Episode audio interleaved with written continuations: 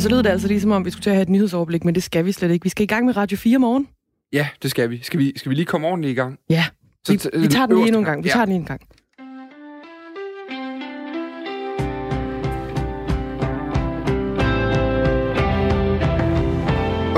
Pludselig var vi meget mere hjemme. Så kom vi rigtigt i gang. Rigtig Klokken hjertelig. den er blevet 5 øh, minutter over 6. Og rigtig hjertelig velkommen indenfor til øh, Radio 4 morgen dag den 22. maj 2020. I studiet er Dagmar Eben Østegård og jeg selv, Dan Grønbæk. Og med en historie om, at intet er så skidt, at det ikke er godt for et eller andet.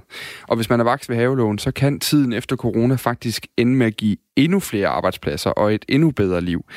Du kan høre mere om, hvorfor øh, man kan nå frem til den øh, relativt overraskende konklusion øh, her klokken øh, cirka 20 over 6.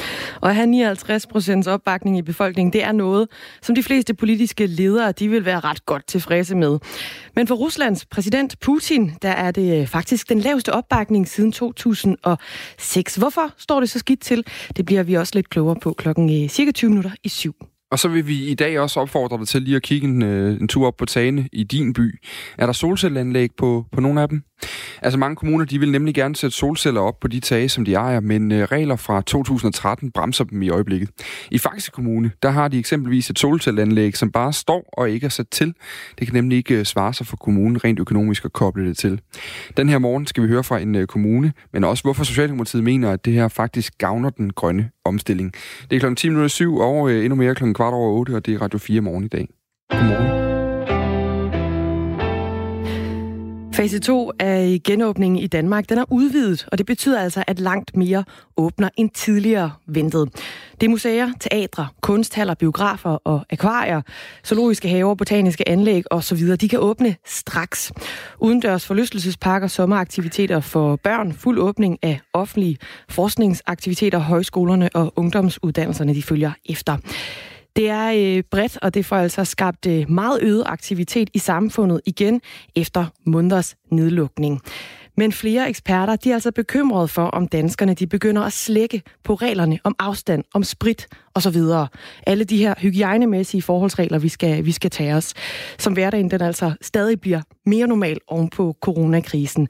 Og her i blandt de her eksperter, der er Jan Pravsgaard Christensen, der er professor i immunologi på Københavns Universitet ser på rapporten ud fra de betingelser, at vi stadigvæk holder afstand og efterlever alle hygiejneregler og sådan, så er der helt klart plads til at lukke mere op. Men øh, hvis man hvis man kigger på øh, for eksempel ændret adfærd ved, at der er færre, der holder afstand, så kunne jeg godt være lidt bekymret for, at man øh, nu accelererer fase 2. Ja, sådan siger altså Jan Pravsgaard Christensen her til os på Radio 4. Hans Jørgen Kolmos, der er professor i klinisk mikrobiologi ved Syddansk Universitet, mener, at det er det rigtige at åbne yderligere op. Altså, vi skal jo, vi skal jo åbne, og jeg synes egentlig, at øh, altså, jeg kan godt være med i tempoet øh, for, hvordan man genåbner. Men det har jo den meget klare forudsætning, at vi stadigvæk overholder de hygiejniske regler, som vi nu har stillet op. Det vil sige, at vi har et afstandskrav på en meter, og vi er meget skarpe på at overholde håndhygiejne, få aftørt berøringsflader øh, og have en god hosteadfærd, nys i ærmet og alt det der, øh, som vi også har lært, og så have en afstand til at, og, kan man sige, at tage hensyn til de ældre og, og, og svage. Det er, jo, det er jo fuldstændig afgørende i den her åbningsfase, for selvfølgelig skal vi normalisere samfundet igen i den udstrækning, det overhovedet kan lade sig gøre. Det slipper vi ikke for.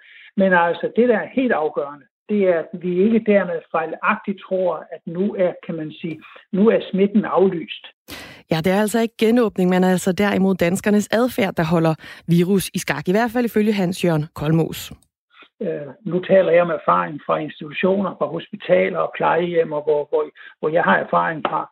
Det viser jo altså med personale, at hvis ikke vi, kan man sige, hvis det ikke er noget, man med jævne mellemrum indøver og har bevidsthed om, så, øh, så vil vi sådan slappe lidt af.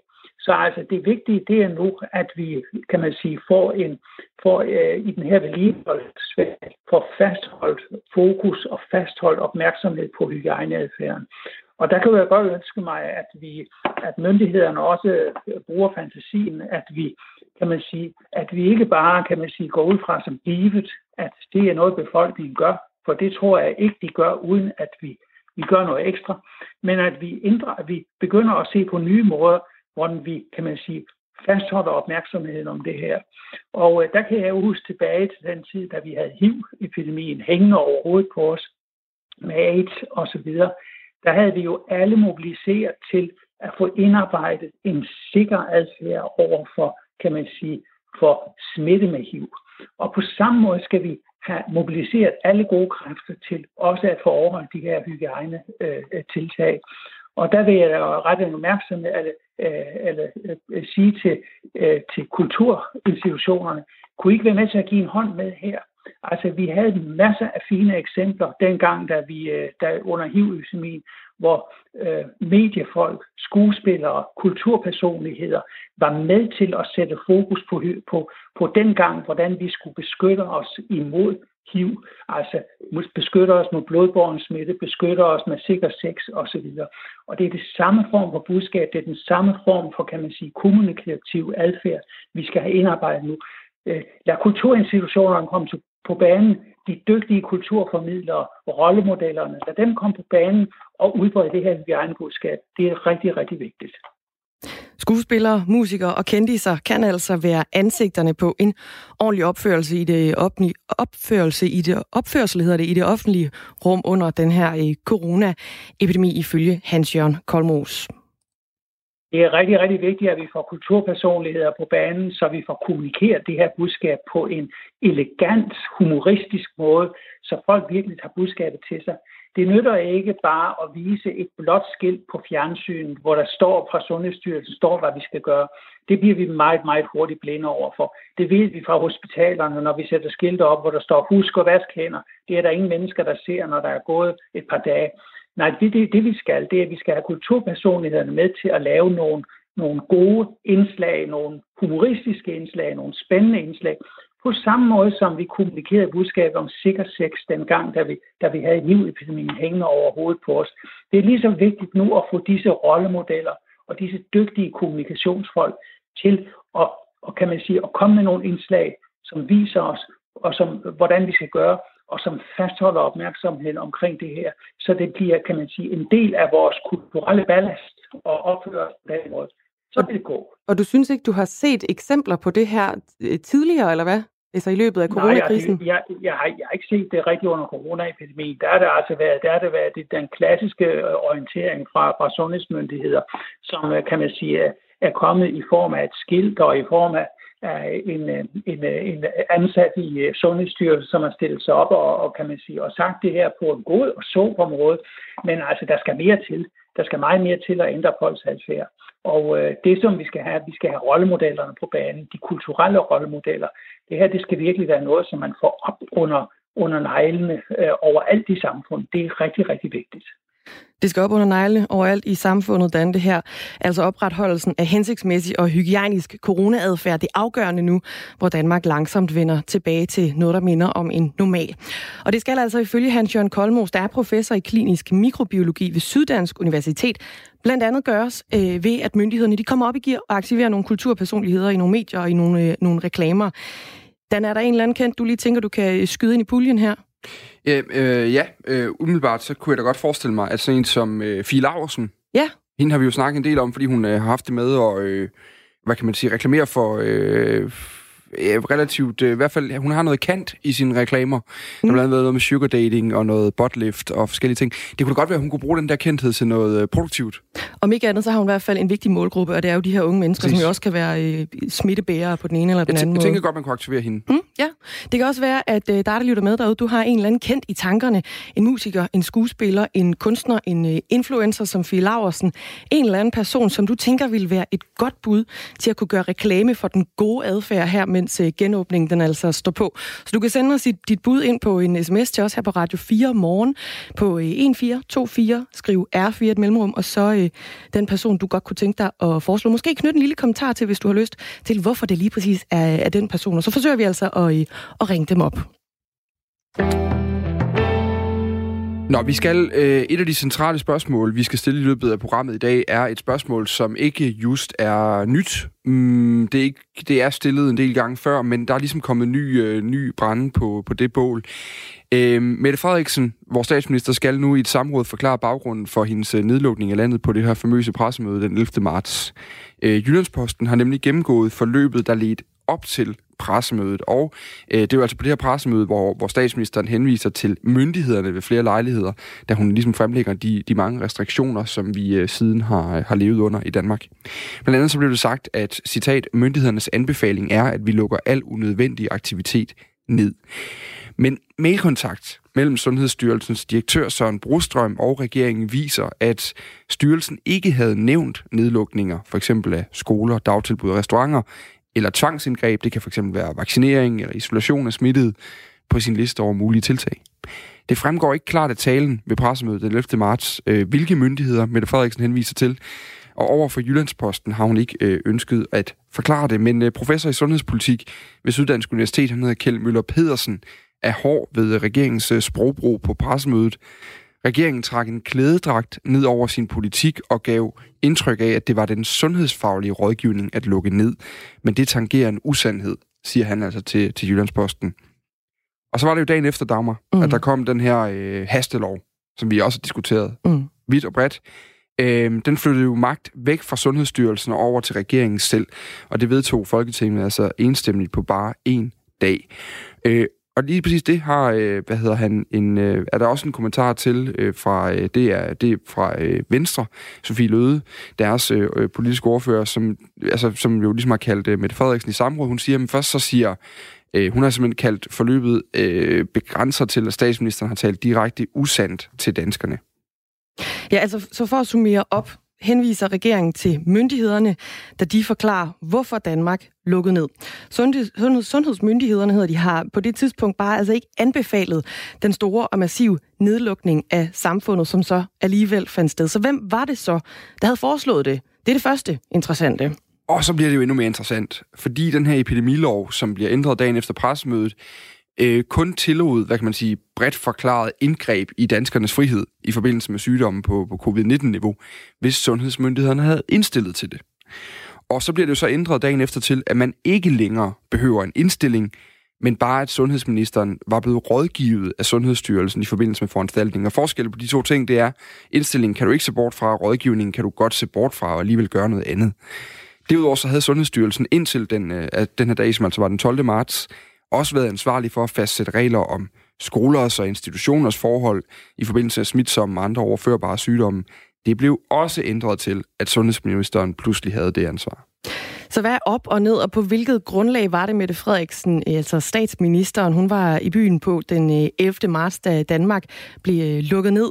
Det skal vi også vende i dag, for det er altså en af de historier, der helt sikkert både kan og vil blive ansat som, anset som et, en storm i et glas vand, eller måske et brud på, hvordan vi håndterer smitsomme sygdomme i Danmark. Mm, og hvem der får lov til at bestemme hvad. Og nu skal du lige høre, altså vi kommer til at forsøge at få kommentarer fra alle de relevante politikere. Vi vil også forsøge at få en, en af de her eksperter til rent faktisk at forklare os, hvad er problemet? Hvorfor er det her øh, på nogen måde øh, diskutabelt, eller øh, sågar kritisabelt? Og, øh, og vi vil også rigtig gerne øh, ligesom høre, hvad du mener om den her sag. Øh, så skriv ind til os på 1424, start din sms med, øh, med R4. Det er altså i løbet af Radio 4 morgen, vi ligesom udvikler videre på, og håber at få fat i nogen, der kan, der kan svare på alle de her spørgsmål for os. Og vi bliver ved øh, coronaen, fordi selvom nogle virksomheder de må lukke, og mere end 50.000 danskere de har mistet deres arbejde under coronakrisen, ja, så er der rent faktisk gode muligheder for at komme ud på den anden side til en fremtid, som ser endnu bedre ud end før coronakrisen. Det mener du i hvert fald, Jon Sundbo. Godmorgen. Godmorgen. Professor i erhvervsøkonomi ved Roskilde Universitet. Hvad er det, du forestiller dig, der kan ske efter coronakrisen? Jamen, der kan ske det, at der opstår en række nye virksomheder. Øh, der kommer nye innovationer. De finder på nye produkter og nye øh, måder at producere på og nye måder at øh, levere øh, varer, serviceydelser og oplevelser på. Øh, og man kan sige, så kan krisen samtidig øh, føre til, at øh, virksomheder, der faktisk ikke rigtig er rentable, og som ikke rigtig øh, virkeligheden kan eksistere på markedet, de, de må så lukke. Og det kan man jo selvfølgelig øh, begræde, øh, og det går ud over nogle konkrete ansatte. Men, men det er jo ligesom økonomien er, altså man må forny sig, og det sker jo så ofte ved enten at man laver nye produkter og tiltag, eller at der opstår nye virksomheder med, med nye idéer, som er gangbare på markedet. Ja, har man set tidligere tilfælde af det her? Altså, hvordan ved man, at, at det her det kan komme til at ske? Jamen, det har man, det har man jo set øh, øh både under andre kriser, især. Altså det kan være krige eller økonomiske kriser, ikke, som vi havde øh, finanskrisen. Øh, det, kan også, det kan også ske uden, at der er krise. Ikke? Det, der er jo nogen, der, der finder på nye produkter eller helt nye øh, produktionsområder, ikke, som gør, at de tager en del af markedet, hvor andre så øh, må lukke. Men især under kriser sker det jo. Fordi øh, det er jo sådan noget, vi, vi i forskningen kalder kreativ destruktion. Altså, man kan sige, at der kommer noget nyt kreativt, men, men det destruerer så nogle, nogle gamle øh, forretningsområder. Så vi tænker simpelthen bare mere ud af boksen efter en krise, eller ovenpå en krise? I en krise, kan man sige. Fordi at øh, der er muligheden for det, og så sker der jo det, når, når nogle af de, de gamle øh, virksomheder og områder må lukke, så bliver der jo øh, så bliver der jo ligesom et frit marked, og de penge, folk har brugt på det, kan de bruge på noget andet. Så der er nogle muligheder for at lancere noget nyt. Og det er jo også det, at man forsøger i en krise at øh, løse problemerne. For eksempel i den nuværende krise er der jo verden over øh, en meget stor indsats for at prøve at finde en vaccine mod corona. Men det skal nok vise sig, at ud over måske eller måske ikke at finde en vaccine mod corona, så skal der nok komme en række øh, medicinske produkter, der kan bruges til noget andet ud af det også. Og hvad var det for eksempel? Altså nu nævnte du for eksempel finanskrisen, og så har vi også haft en, en, en anden verdenskrig, hvis vi kigger lidt længere tilbage i tiden. Hvad er det ja. for nogle innovationer, der kom ud af de kriser? Jamen altså, vi har haft den første verdenskrig, ikke? Men, men for nu at, at tage nogle sådan helt konkrete eksempler, kan man sige, 2. verdenskrig, øh, radaren og mikrobølgeovnen for eksempel, eller hvis man går tilbage til Første Verdenskrig, ikke? Så, øh, så er det sådan noget som menstruationsbind og papirlommetørklæder og rustfrit stål, øh, for nu at give nogle eksempler. Øh, det kan også ske, øh, at der sker sådan en form for kreativ destruktion i tider, der ikke nødvendigvis er sådan meget kraftige kriser, men, men sådan lidt økonomiske øh, nedgangen, eller, eller hvor der er nogle muligheder i det eksempel. Det er for eksempel øh, flyselskaberne. Altså i 80'erne, der var, der var det, og flyselskaberne, de solgte sådan nogle forretningsrejser til, til 10.000 kroner billetten. Så var der jo nogen, der fuldkommen revolutionerede markedet. Det var Ryanair, ikke? at lave sådan nogle lavprisselskaber, hvor, hvor der ingen service var, og så videre. Og det har de andre været nødt til enten at øh, gøre det samme eller lukke.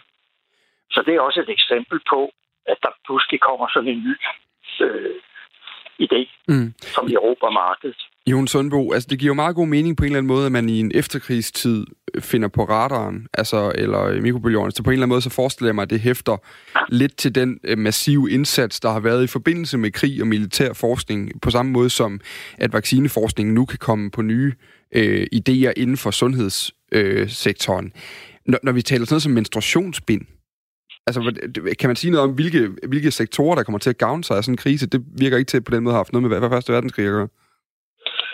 Nej, men det var, det var fordi, det var, det var noget, man øh, udviklede til, øh, til at bruge på sår.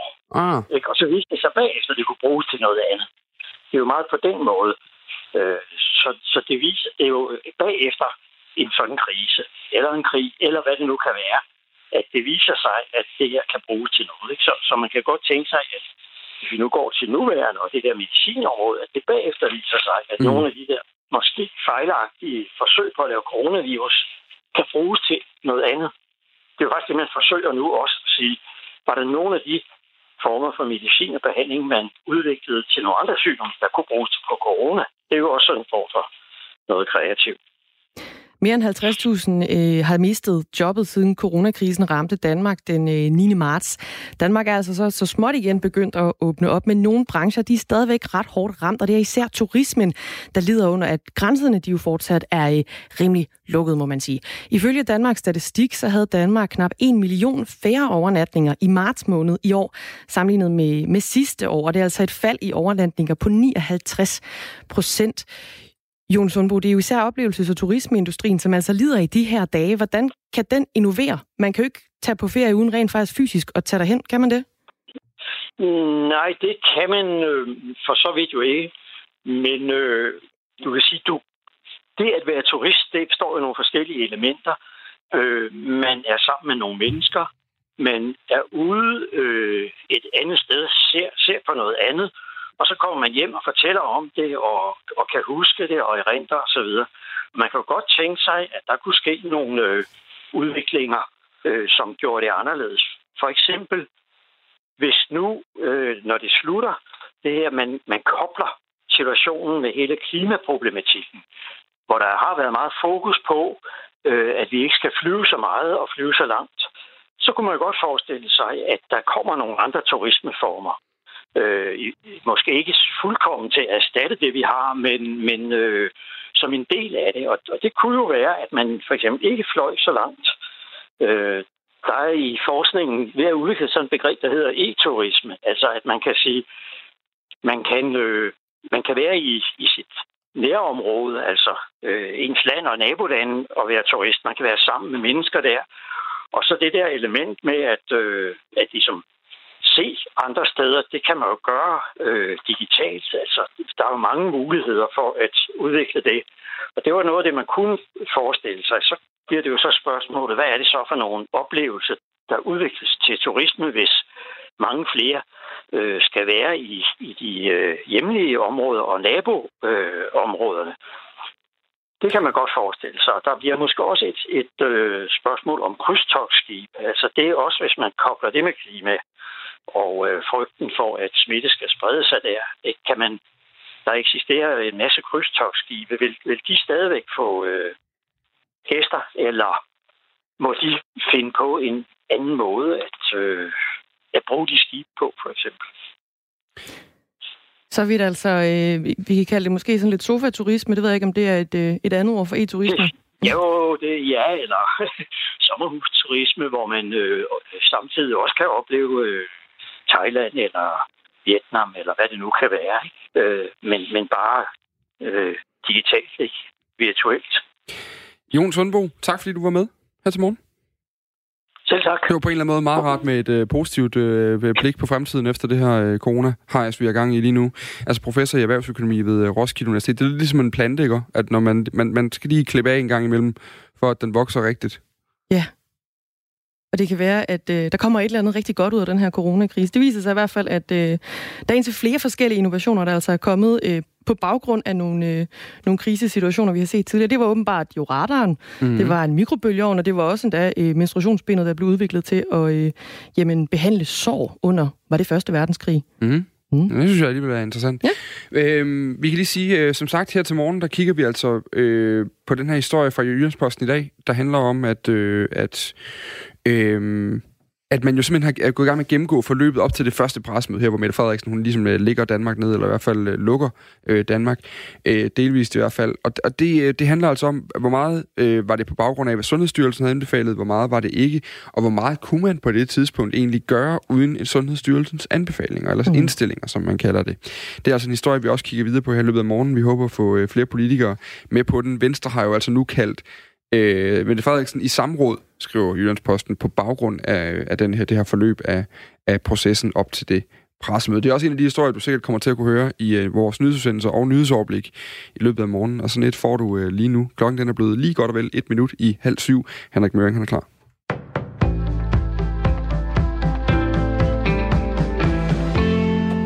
Venstre vil nu kalde statsminister Mette Frederiksen i samråd for at få forklaret forløbet forud for beslutningen om at lukke Danmark ned. Det skete på et pressemøde den 11. marts. Partiet reagerer i forbindelse med, at Jyllandsposten har gennemgået forløbet På aftenen henviste statsministeren flere gange til myndighederne og fastslog, at det var myndighedernes anbefaling, at vi lukker al unødvendig aktivitet ned. Men i dag står det klart, at Sundhedsstyrelsen ikke havde nedfældet en så vidtgående anbefaling, skriver avisen. Dagen før pressemødet den 11. marts udformede styrelsen en liste af mulige tiltag mod coronavirus. Her stod nedlukninger og tvangsindgreb ikke nævnt. Kjeld Møller Petersen, professor i sundhedspolitik ved Syddansk Universitet, siger, at regeringen har misbrugt den sundhedsfaglige rådgivning. Det tangerer en usandhed, siger han. Ifølge Venstres politiske ordfører Sofie Løde indikerer forløbet, at statsministeren har talt direkte usandt. Enhedslisten betegner forløbet som dybt problematisk. De radikale sundhedsordfører Stinus Lindgren mener, at det er afgørende, at Folketinget kender grundlaget bag regeringens beslutninger. Hvis den historie står til trone, sådan som den er præsenteret i Jyllandsposten, så er der nogle spørgsmål, vi er nødt til at få svar på. Altså, vi har jo igennem hele forløbet talt for åbenhed omkring beslutningsgrundlaget. Det er jo vigtigt, hvis vi som Folketing skal kunne passe vores arbejde, og hvis vi som, øh, som støttepartier skal kunne støtte op om de beslutninger, der bliver truffet, så skal vi jo vide, hvad grundlaget er. Hvad, øh, hvad er det for nogle anbefalinger, der ligger bag de her øh, træk, der kommer fra regeringens side. Og den her artikel åbner op for en række spørgsmål her, som jeg synes, det er vigtigt at få, få afklaret. Flere sygehuse lukker nu deres corona-afsnit ned, det skriver politikken. Med 73 pladser udelukkende til patienter med covid-19 var Slagelse sygehus rustet til at tage deres del, hvis coronaepidemien endte i et skrækscenarie men nu lukker afdelingen. I går var der kun 22 indlagt med covid-19 i hele region Sjælland, her i fire på intensiv. I resten af landet er billedet det samme, viser avisens rundringning til regionerne. I Region Nordjylland var der i går otte indlagt med covid-19, og her har Aalborg Universitetshospital senest lukket et særligt intensiv afsnit. I Region Midtjylland forklarer regionens koncerndirektør Ole Thomsen, at sengeantallet næsten er nede på det normale. På grund af de få covid-19-patienter forsøger sygehusene nu at indhente de pukler, der er skabt efter den store omlægning af sundhedsvæsenet. Den betød blandt andet, at tusindvis af operationer blev aflyst. Kina undlader at sætte et mål for væksten i år, efter at coronakrisen har ramt verdens anden største økonomi hårdt. Det siger landets premierminister i forbindelse med indledningen af Kinas årlige samling af den nationale folkekongres, skriver Reuters. I stedet for vil den kinesiske regering prioritere at få nedbragt ledigheden og sikre basale levestandarder, lyder det. Det er første gang, at Kina ikke sætter et årligt mål for økonomien siden 1990. Før coronakrisen forventede Kina en årlig vækst på 6% i år. Efter en usædvanlig forsinkelse på 78 dage har Kinas folkekongres i dag begyndt sin årlige samling i Folkets Store Hal i Beijing, den kinesiske hovedstad. Brasilien har nu passeret 20.000, der er registreret smittet med coronavirus, der oplyser landets sundhedsministerium ifølge AFP. Det samlede antal døde svarer til 9,6 døde per 100.000 indbyggere. Det er en del lavere end blandt andet USA og en lang række europæiske lande. Med i alt 310.000 bekræftede smittetilfælde er Brasilien det land med tredje flest smittede i verden. Kun Rusland og USA har flere. Landet er samtidig virusets epicentrum i Sydamerika. Lidt sol og mulighed for enkelte byer, 15-20 grader, og vinden bliver let til frisk omkring sydøst.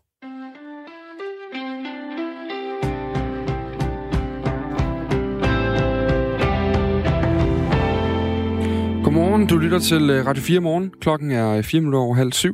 I studiet er Dagmar i Østergaard og Dan Grønbæk. Og hen over sommeren, der er i festivaler, bryllupper og andre store arrangementer blevet aflyst på grund af coronafare. Men det er altså ikke tilfældet for Blå Korses sommerlejre, hvor børn af misbrugere og socialt udsatte, de kan komme på sommerferie. Godmorgen, Thomas Røddik Corneliusen. Godmorgen. Kommunikationschef i øh, Blå Kors Danmark. Hvordan sikrer I, at de her omkring 200 børn og unge, der skal på sommerlejr i år, de ikke bliver smittet med coronavirus? Ja, det er jo en, øh, øh det er jo en stor opgave, kan man sige, øh, på, forstået på den måde, at øh, vi hen over øh, de sidste måneder jo har, har arbejdet på en helt ny måde, når vi har, når vi har hjulpet de her familier og udsatte øh, børn. Vi plejer jo at have børnene øh, tilknyttet forskellige støttecenter. Vi har, øh, vi har Tuba, øh, som tager sig af de unge, øh, der vokser op i, i misbrugsfamilier. Vi har Barnets Blå Hus, som tager sig af børnene. Øh, og der har vi altså indrettet vores, øh, vores terapiforløb for, for dem på helt nye måder i den, her, i den her periode. Og nogle af de erfaringer vil vi jo selvfølgelig tage med videre over øh, i sommerlejrene. Men det er klart, det bliver jo ikke sommerlejre, som, som, som det plejer at være. Der vil være nogle nye tiltag. Øh, vi vil lave mindre grupper. Vi vil øh, sørge for, at øh, der er øget øh, hygiejne, altså vi vil øge øh, rengøringen øh, på lejrene, øh, og så vil vi tage nogle af de erfaringer med, som man også gør sig fra, fra øh, efterskolerne. Fordi mange af de her sommerlejre, som vi arrangerer, dem arrangerer vi faktisk øh, på efterskolerne. Og de er jo gået i gang her øh, i, i sidste uge, og, og nogle af de erfaringer, som de tager sig, ja, det er dem, vi flytter med, øh, flytter med over på, på, på vores ferielejre, så vi kan, så vi kan få børnene afsted på de her lejre her. Det, det, det er utrolig vigtigt for dem, at, øh, at de kan komme afsted på en lejr, fordi for mange af de her børn, ja, der er det faktisk øh, den eneste mulighed, de har for at komme på, kom på en sommerferie i, i denne her sommer. Ja, planen det var altså, at der skulle afholdes syv sommerlejre over øh, hele landet. Men øh, mange tilmeldinger har altså gjort, at der bliver afholdt otte i stedet for. Der deltager mellem 20 og 30 børn og unge i hver lejr. Og Socialminister øh, Astrid Krav, hun meldte i april ud, at øh, børn fra udsatte familier, de altså skulle have mulighed for at komme på ferielejr til sommer i samme omfang, som de plejer. Red Barnet, de melder også om et øh, stort behov for ferielejre for udsatte børn. I april måned, der skrev organisationen i en pressemeddelelse, at der er behov for 50 procent flere sommerlejre til udsatte børn og deres familier i år. Thomas Røtte Corneliusen, hvem er det, I mener, der har et ekstra behov for at komme på sommerlejre i år? Jamen hele den der, der, der findes jo øh, 122.000 øh, børn, der vokser op i familier med misbrug. Øh, mange af de her børn, og der findes sikkert øh, flere, det her det er nogle øh, noget, noget ældre tal, men det er de nyeste, vi har. Mm. Øh, det er næsten to i hver klasse, øh, der vokser op i de her familier. Vi ved, øh, at de her børn, de øh, er i stor risiko for selv at udvikle misbrug, når de bliver ældre, hvis ikke de får, øh, hvis ikke de får hjælp. Øh, mange af de her børn, de har jo været øh, på grund af lockdown, har de været øh, så at sige spærret inde hos øh, deres misbrugende forældre i den her periode her. Det har ikke været nogen øh, øh, super øh, attraktiv løsning for de her børn, kan man vist mildt, mildt, øh, sige mildt. Ikke? Øh, de her børn, de, øh, de, de, vi ved også fra erfaring med, med, med andre tiltag, at det at komme væk fra, fra hjemmet øh, har en betydning. Det at komme i skole, det at komme øh, ud øh, til øh, idrætsaktiviteter og andet, det har en, en rigtig stor betydning for de her børn her. Det har de ikke kunne gøre i de, i de her øh, mange, mange måneder. Så, så derfor er det bare ekstra vigtigt, at, at den her gruppe øh, kommer ud nu og får det her pusterum, som en ferielejr den kan være. Øh, det, det, det drejer sig om rigtig mange børn. Vi kan selvfølgelig ikke have, have alle med. Øh, vi har, som I siger, omkring øh, 200-300 børn med på ferielejre i år. Øh, og grunden til, at vi har, har udvidet antallet i år, det er også, fordi vi er nødt til at gøre holdene en lille smule mindre, så vi ikke øh, risikerer øh, smittespredning af den vej. Øh, så derfor så har vi så delt nogle af holdene op på, på to, øh, øh, to hold, og, og, det, og det er altså grunden til, at, at vi udvider øh, antallet af lejre i år. Men, men det er mange børn, mm. der har brug for at komme afsted. Det er det. Thomas Rødde Corneliusen, øh, kommunikationschef for Blå Kors Danmark de her sommerlejre, kan I godt lave en god sommerlejr for de her børn, der trænger til det, når de altså skal vaske hænder, og de skal have fokus på hygiejne, og de skal lege de her små grupper?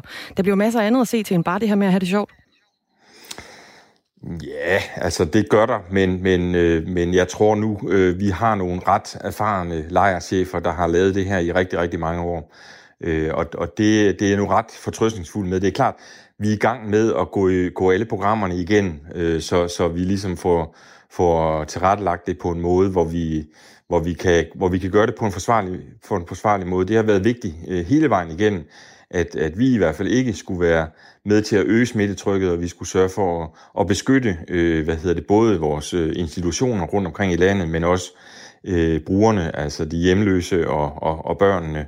Øh, det, har været, det har været et stort fokuspunkt, og, og de erfaringer, vi har gjort os der, dem tager vi nu med ind i, i vores øh, øh lejerskoler, men det er klart, det er børn. Øh, vi vil også have ekstra personale på øh, i år, for, for sim, simpelthen at, at sikre os, at når vi går ind i, i de mindre grupper, at der så også er aktiviteter, øh, som, som kan laves på, på, en, på en god og tryg måde. Jeg er nu ret sikker på, at vi nok skal få lavet nogle, nogle rigtig fine øh, sommerlejre, øh, og vi skal huske på, at alternativet, det var altså, at de her børn, de slet ikke øh, øh, kom afsted på nogen lejr. Så, så jeg er sikker på, at øh, vi får lavet nogle, nogle rigtig fine lejre med, med, med masser af aktiviteter. Øh, vi håber på, at vejret det bliver godt, så, så vi også kan være udendørs. Og øh, jeg kan godt sige, at vi, vi er i gang med at planlægge nogle forskellige nye ting, øh, som øh, jeg desværre ikke lige kan komme helt ind på endnu, fordi det er stadigvæk ikke helt færdigt arrangeret. Det er en teaser, du ud der. ja, det, det, vi har, vi har en, lille, en lille fin ting, som, som vi har store forventninger til. Mm. Øh, skal blive rigtig godt, men, men, men det kan jeg altså ikke sige noget om endnu. Det er så i orden. Thomas Rødrik Corneliusen, tusind tak, fordi du var med her til morgen. Det var så lidt. Tak fordi jeg måtte i kommunikationschef i Blå Kors Danmark, som altså arrangerer en række sommerlejre rundt omkring i, øh, i Danmark for, øh, for børn og misbrugere og, øh, og socialt udsatte, så de kan komme på en, øh, en dejlig sommerferie. Nu skal vi en tur til øh, Rusland. Øh, 59 procents opbakning i befolkningen. Det ville de fleste ministre og præsidenter verden over nok være ganske godt tilfredse med. Men i Rusland, der markerer det faktisk et historisk lavpunkt for øh, præsident Putin. Ikke siden 2006 har opbakningen til præsident Putin været så lav, som den er lige nu. Flemming Splidsbol, seniorforsker ved Dansk Institut for Internationale Studier. Godmorgen. Ja, godmorgen. Det lyder fuldstændig vanvittigt at sige, eller spørge om på den her måde, men hvorfor står det så gralt til? Det gør det, fordi øh, der har været lidt af en krisestemning i, øh, i Rusland igennem noget tid, og den er også kommet før øh, coronakrisen. Nu slår den så måske hårdere igennem, men, øh, men det er noget, vi har kunnet se igennem nogle år.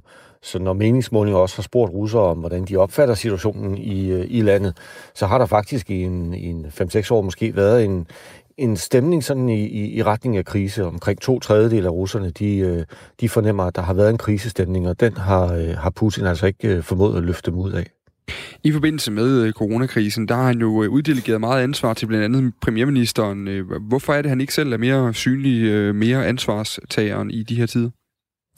Ja, det er rigtigt. Han sidder jo, som de sådan populært siger, ude i, i sin bunker uden for, øh, uden for Moskva, og der er det sådan, at han har en meget stor dacha, altså en, en form for residens, hvor han så er trukket ud, og der holder han så telemøder udefra. Øhm, jeg kan sige, at på den ene side, så, øh, så mister han jo lidt af den, øh, den øh, statsledereffekt, som, som andre måske kan få øh, ved at gå forrest, øh, ved at gå ud på hospitalet, ved at gå ud og tale med folk osv. Det gør han ikke. Han holder sig helt væk. Men samtidig er han måske også mere afskærmet fra en del af kritikken, fordi han har netop, som du siger, uddelegeret det. Øhm, og det er primært Moskvas borgmester, der hedder Sergej Sobjanin, som står for det. Det er også premierministeren tidligere, han blev også ramt af, af covid-19. Mm. Øhm, så, så på den måde har han måske valgt at spille det lidt mere sikkert. Han, øh, han kan ikke høste de helt store point, men han risikerer heller ikke rigtig at snuble over denne her sag på samme måde, i hvert fald ikke i første omgang, fordi han, øh, han kan pege fingre af andre. Det kan være lokale guvernører, og det kan også være nogle af ministerne, og han kan skælde dem ud på, på tv og sige, at de ikke har gjort deres arbejde ordentligt. Herhjemme, der ville vi jo til hver en tid gå til statsministeren. Altså, der vil man ligesom have en central ledende figur, man ligesom kunne stille til ansvar over for beslutningerne. Altså, kan, kan Putin slippe afsted med, kan man sige, og trække sig øh, og holde, holde det her corona ud i, i sådan en strakt arm? Det kan han nok i første omgang, og på den måde er det sådan lidt øh, klassisk Putin, at han øh, uddelegerer noget af det øh, måske lidt ubehagelige ansvar, for så senere at, at kunne pege fingre af andre.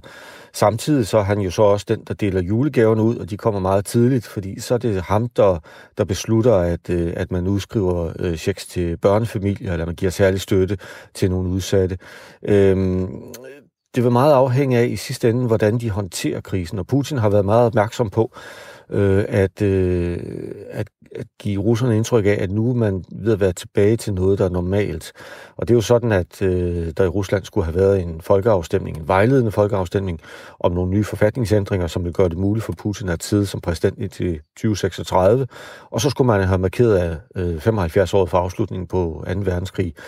Og begge to var meget store dage, og begge to blev aflyst. Og øh, så sent som for et par dage siden, så talte man nu i Kreml om, at man måske kunne slå de to dage sammen til en superfestdag. Og jeg tror, det skulle være den 24. juni, og der var ikke lang tid til. Mm-hmm. Og det, det er Putins forsøg på at sige, at nu er det ved at blive normalt igen. Nu har vi styr på det. Nu kan I godt begynde at gå tilbage på arbejde og, og, og trække vejret stille. Og så kan, vi, øh, så kan vi fejre nogle af de her store ting. Blandt andet, at, øh, at jeg nu kan blive siddende som præsident. Ja, så kan I også vende tilbage til at, at, at stemme på mig, eller i hvert fald mene, I vil stemme på mig. Jeg vil sige, i en meningsmåling foretaget i slutningen af april, fra er det pålidelige Levada Center, der øh, udtrykker blot de her 59 procent af russerne øh, opbakning til præsident Putin corona-wise, der har Rusland lige nu mere end 317.000 bekræftede tilfælde af smitten, men kun, og det skal jo ses i en eller anden form for, øh, for, æsel, eller for øh, situationstegn, 3.099 øh, døde. Putins bedste meningsmåling, den var omkring, lige omkring tiden, hvor, hvor Krim blev annekteret, har støttet mere end 84 procent af befolkningen præsidenten hvis vi taler mere om tendensen i det her end det enkelte tal, fordi 59 er stadig højt i en øh, global kontekst, øh, går det, går det, øh, går det, er, det, er, det, er det begyndelsen mod enden for, for, for Vladimir Putin, det her Flemming Spidsbud? Ja, det, det, det tror jeg, det er. Jeg tror, det er en, øh, et scenarie i hvert fald, en, en meget langsom landing for ham. Øh, så det er begyndelsen på enden. Han begynder at virke en lille smule træt. Øh, nu sidder han jo også i en lidt speciel situation, som jeg sagde. Han sidder lidt ude i, i den her bunker, som man, som man siger i Rusland, sådan lidt nedladende om det, at han har trukket sig tilbage, men altså han sidder ude i sin residens, og der holder han telemøder, og det er meget tydeligt, det taler man om, man kan se det meget tydeligt på billederne, han keder sig, han sidder og ruller rundt med, med blyanter på skrivebordet og sidder og laver kruseduller, øhm, og der har været rygter om også, at han igennem noget tid har, har været lidt, øh, lidt fjernet fra dagligdags politik, han gider det ikke rigtig mere, og der skal man jo også huske på, at han har siddet som præsident i, i 20 år on off, Øhm, samtidig så virker han også som en politiker, som måske er løbet lidt tør for idéer. Øh, så på den måde tror jeg, at det vi ser, det er, øh, det er ved at være en, en øh, det, det er begyndelsen på enden, men det, det er nok en, en langsom, udstrakt begyndelse. Men, øh, men vi vil se, at, at han begynder at gå nedad. Så kan det være, at der kommer lige pludselig et eller andet meget populært, og så stiger han op igen. Men, men tendensen sådan hen over tid, tror jeg, vil være faldende nu. Det interessante med et system som Rusland, hvor vi jo øh, i den grad står og kigger øh, udefra på det med vores egne tanker om, hvordan et, øh, et demokrati skal se ud, det er jo også, om, om der så kommer et systemskifte sammen med et personskifte. Er der noget, der peger mod det? Altså er det også begyndelsen på enden for, øh, for den her øh, meget øh, nærmest enevældige øh, øh, styring af et land? Ja, det er meget interessant, fordi det er jo, det er jo, det er jo vanskeligt for os øh, sådan rigtigt at, at sætte os ind i det. Mm. Og det må vi jo sige, det er det jo også selv for russiske jagttager, når jeg taler med nogle af dem. De er jo, også, de er jo lige så forvirrede, som vi er.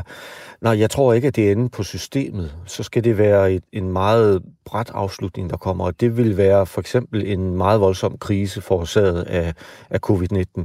Altså hvis det virkelig får fat meget mere, end det har nu i Rusland, og det virkelig fører til en, en omfattende økonomisk krise, hvor man er helt nede af skrabe bunden, så kan det måske gøre det. Men ellers tror jeg ikke, at det vil, det vil føre til et, et systemskifte. Jeg tror i stedet, at vi vil få en form for klon. Øh, en, som selvfølgelig er anderledes, øh, måske lidt mere moderne, måske lidt mere øh, sådan forbrugerorienteret og, og, og i, i takt med befolkningen. Men Putins øh, politiske arv vil være så stærk og så omfattende i Rusland, at jeg tror, at den, den næste præsident i Rusland vil også sætte stikket i det, øh, som Putin har gjort, øh, og, øh, og få en del af sin legitimitet fra Putin. Så jeg tror, vi skal om på, på den anden side af den næste præsident. Altså det vil sige, at vi skal et par præsidenter hen af rækken, før vi for alvor vil se et, øh, et systemskifte i Rusland. Det bliver spændende, om det bliver en 20-årig øh, periode næste gang også, eller, eller hvor lang den bliver. Øhm, tak, Flemming Spidbol. Selv tak. Seniorforsker ved Dansk Institut for Internationale Studier, der her lige hjælper os med at øh, sætte nogle ord på, hvad de her dårlige meningsmålinger på kun 59 procents opbakning i ja, Rusland, op. de betyder for, for Vladimir Putin, præsidenten derovre. Nej, man må ikke grine af det, men 59 procent, det er alligevel det er meget flot. Jeg kan huske i øh, forbindelse med det seneste kommunalvalg, Ja. Der, øh, øh, jeg har jo min øh, bopæl i Nordjylland, og holder mm. lidt øje med kommunerne deroppe, og der øh, var der jo øh, historier om øh, øh, Birgit S. Hansen, mener nok, hun hedder, socialdemokratisk ja. borgmester i Frederikshavn, som vandt det seneste valg ganske markant. Hun fik lidt over 40 procent af stemmerne, mener jeg nok. Det er sådan efter danske kontekster, der hvor vi råbte op til, hold nu helt det er op. Flot. Altså, det var mange stemmer på en person. Putin, 59 procent, det er også det er ganske udmærket. Uden, uden i øvrigt på nogen andre måder at sammenligne, hvilket er S. Hansen fra Frederikshavn med Vladimir Putin. Fin lille note. Nå, Danmark skal jo øh, reducere udledningen af drivhusgasser med 70 procent i 2030. Og her der kan solceller på kommunale bygninger altså være en del af den her omstilling til grøn energi. Men byråkrati og afgifter, de bremser altså kommunerne i at stille flere af de her solcelleanlæg op, fordi det vil blive en underskudsforretning for kommunerne. Det skriver Momentum, der bliver udgivet af kommunernes landsforening. Godmorgen, Ole Vive. Godmorgen. Venstreborgmester i Faxe Kommune. Kommunerne de kan helt lovligt og frit altså opstille de her solcelleanlæg, bare I opretter et forsyningsselskab. Hvordan kan det være, at I ikke bare gør det? Det gør vi jo ikke bare, fordi det er jo ikke bare at oprette et forsyningsselskab. Altså det at oprette et selskab i kommunal regi, det omfatter en, øh, ind i en pokkersmæs byråkrati, og så er det også ret dyrt, fordi at øh, der er jo nogle regler for, at der skal laves et regnskab, der skal være en bestyrelse, der skal afholdes en generalforsamling. Det pågældende regnskab skal revideres af en revisor, og alle sådan nogle ting. Og det er altså omkostninger, der løber gevaldigt op, og så bliver det noget meget, meget dyrt strøm. Så, så det er derfor, der ikke er nogen kommuner, der gør det. Så det er en underskudsforretning? Ja, det vil være en gevaldig underskudsforretning, men det vil også være et biokratisk mareridt, som der sådan set ikke er nogen grund til. Og har I regnet på, hvor stort underskud vil sådan en forretning være? Nej, nej, det har vi rent faktisk ikke regnet på, fordi at øh, vi, vi har jo andre forsyningsselskaber. Altså, øh, kommunerne driver jo rent faktisk forsyningsselskaber, nogle, i, i, nogle alene og nogle i, i fællesskab. Øh, så, så vi ved jo nogenlunde, hvad omkostningsniveauet er. Men altså for at, at smide et, øh, et 6 eller et 8 kW anlæg op på sit tag, som er sådan et, øh, et pænt øh, husholdningsanlæg, øh, det giver overhovedet ikke nogen mening. Vi, vi kan sige sådan bare lige kort, at det, det handler om det her, det er, at reglerne de lyder jo lidt til, at, at anlæggene de skal drives som, netop som forsyningsvirksomheder, som vi er inde på her nu, og de skal sælge strømmen til de bygninger, solcellerne sidder på. Det betyder, at der er sådan, når, når vi kommer bag teknikken, at der skal betales moms, der skal betales elafgifter til staten, øh, regninger til revisorer, ligesom der skal, som sagt, som Ole Vive er inde på, øh, etableres en bestyrelse og håndteres en masse papirarbejde, øh, som, som det nu kræver, og drive en virksomhed. Og det gør altså, at kommunerne de ender, kan ende med at tage penge på at sætte de her solcelleanlæg op. Ja, Anne Paulin, som er socialdemokratisk klimaoverfører, skal blive omkring, og hun forklarer altså, at man vil få mere grøn energi, hvis man holder fast i de her nuværende regler. Hvis vi sagde, at nu sløjfer vi de her regler om, at man skal betale elafgifter, så betyder det, at vi kommer til at mangle øh, 2 milliarder kroner i øh, statskassen frem mod 2030. Når vi så sammenligner, hvad man kan få for de her 2 milliarder øh, kroner med øh, den grønne energi, som vi kan få ved, at der bliver stillet vindmøller op, ved at der bliver stillet solceller op ude i det åbne land, øh, så øh, får vi altså mere for pengene, øh, hvis vi øh, stiller øh, vindmøller op, og det er nogle, nogle større kan man sige, nogle, nogle større øh, pakker, som vi kan få, end, øh, end øh, den effekt, som vi kan få ved den her indirekte støtte til øh, kommunerne. Olive, øh, de her nuværende regler giver mere grøn energi på den lange bane. Hvordan kan det være, at man så ikke bare skal holde fast i dem, hvis de gør det? Jamen altså, det, det er jo så et postulat, øh, der kommer fra den side af. Det, det har jeg jo ikke haft nogen mulighed for at efterregne. Men det er sådan set egentlig også fuldstændig uh, irrelevant for debatten. Fordi det vi som kommuner i fællesflok egentlig siger, det er, at vi vil bare have de samme regler som staten selv. Og staten selv har jo undtaget sig fra alle de her regler her, sammen med, øh, med regionerne. Og det er jo det, vi ikke forstår. Altså, vi forstår jo ikke, at der skal være et regelsæt for stat og regioner, og så et regelsæt for kommuner. Øh, vi er jo alle sammen en del af det offentlige.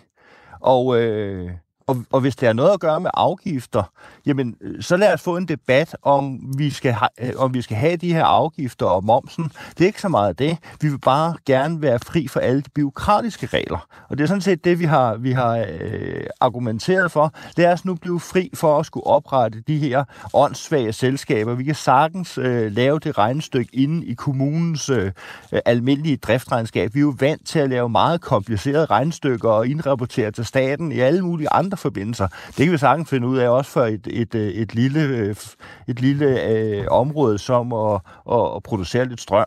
Vi gør det jo allerede i dag for resten. Altså, vi har, i, i min kommune har vi, øh, har vi 13 solcelleanlæg, som er opsat efter de gamle regler. Og så er der så altså et af dem, vi har måttet tage ud.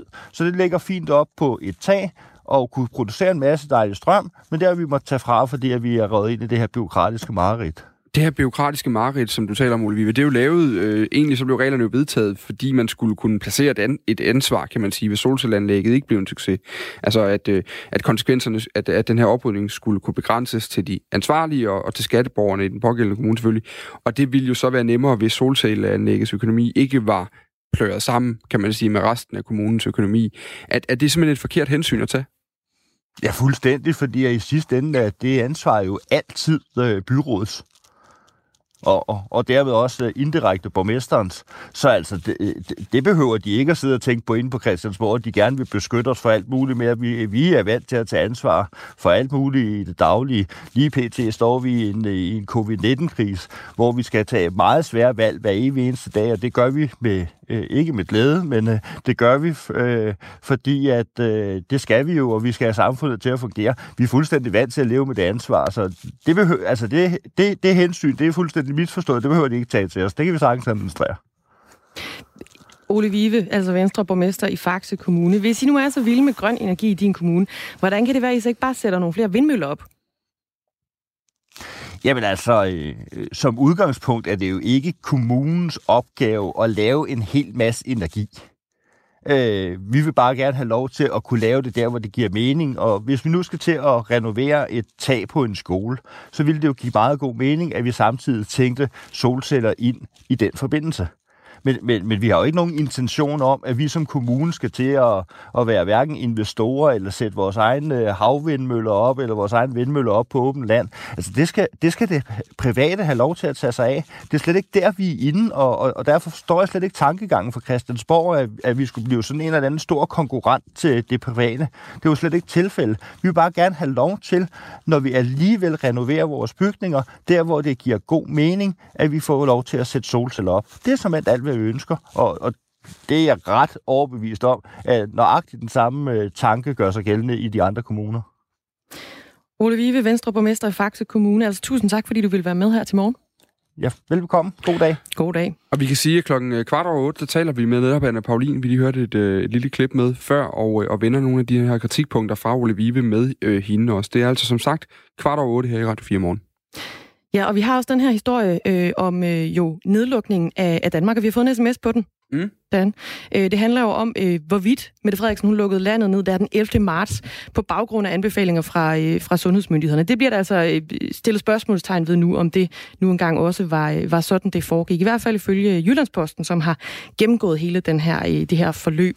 Nu har vi fået en, øh, en sms fra en lytter, der skriver, skulle det vise sig, at beslutningen om nedlukningen er politisk og ikke ud fra anbefalinger fra Sundhedsstyrelsen, mener jeg, det skal have konsekvenser og skal undersøges til bunds. Jeg vil også mene, at pressemøder have været en gang propaganda for folk, for befolkningen, og endnu en gang og endnu en gang lå vi os påvirke af magthaverne. I så fald er Sundhedsstyrelsen og Statens Serum Institut bare et par marionetter i den her forestilling. 1424 er sms-nummeret blandt dig i debatten, og det behøver ikke kun være om den historie, det er om alt, hvad vi laver i radioen her til morgen. 1424, start din sms med R4, og så får du altså lov til at byde ind. Klokken er lige nu øh, tre minutter i nyhedsudsendelse øh, her klokken 7, og vi skal lige forbi en øh, historie fra fodboldens verden nu, øhm, fordi normalt, så er det jo, det er altid under stort postyr, når en klub skifter træner. Det ved du i hvert fald noget om. Det ja, følger det du med i. Det gør jeg. Må man sige.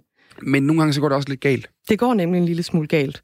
Der er en, øh, en klub, som hedder FC Cincinnati, som ligger i øh, USA, i Ohio, øh, som altså har hyret en, øh, en ny træner. Det er den hollandske Jab Stam, som øh, torsdag skulle annonceres som, øh, som ny træner for den her klub.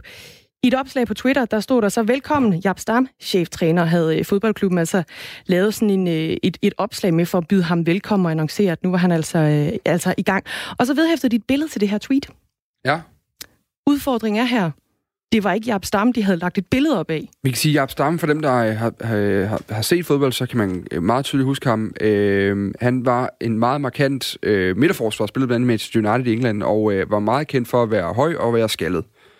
Og der kan man jo selvfølgelig ramme ved siden af, og de har simpelthen lagt et billede op af en anden skaldet mand. En anden skaldet mand, som også har nogle øh, skægstube, sådan et aflangt ans- en, lidt aflangt ansigt, øh, en markant næse, smalle læber, intense øjne, vil jeg kalde det på det her billede, jeg lige ja. har printet ud, ja. hvor vi har øh, de her to mænd ved siden af hinanden. De har simpelthen lagt et billede op af øh, Ajax-ungdomstræneren nu skal jeg beklage mit hollandske, Tinus van Teunenbrück i det ja. her opslag, i stedet for. Det skriver avisen The Telegraph fra Holland altså. Det er simpelthen fremragende. Altså, Jaap Stam har jo også øh, kortvejt været træner i Ajax, så på den måde, så kan man jo godt tænke, hvor mange skaldede mænd kan de have løbende rundt der? Vi tager der ham den første den bedste, vi lige kan se her. det er altså blevet taget, taget pænt i både fejl. Den blev altså rettet rimelig hurtigt af FC Cincinnati, da de opdagede, at de altså simpelthen havde lagt den forkerte mand op, til, da de annoncerede den nye, den nye træner. Så de fik lavet et nyt opslag med den rigtige øh, træner, som altså er Jap Stam, øh, hvor de byder velkommen til den, som faktisk er vores nye cheftræner, skriver de i det her nye opslag. Og så er der altså andre klubber, som sådan lidt drillende, kan vi vist godt sige, er kommet på banen også med øh, et par, et par kommentarer drillende, venligsindede kommentar.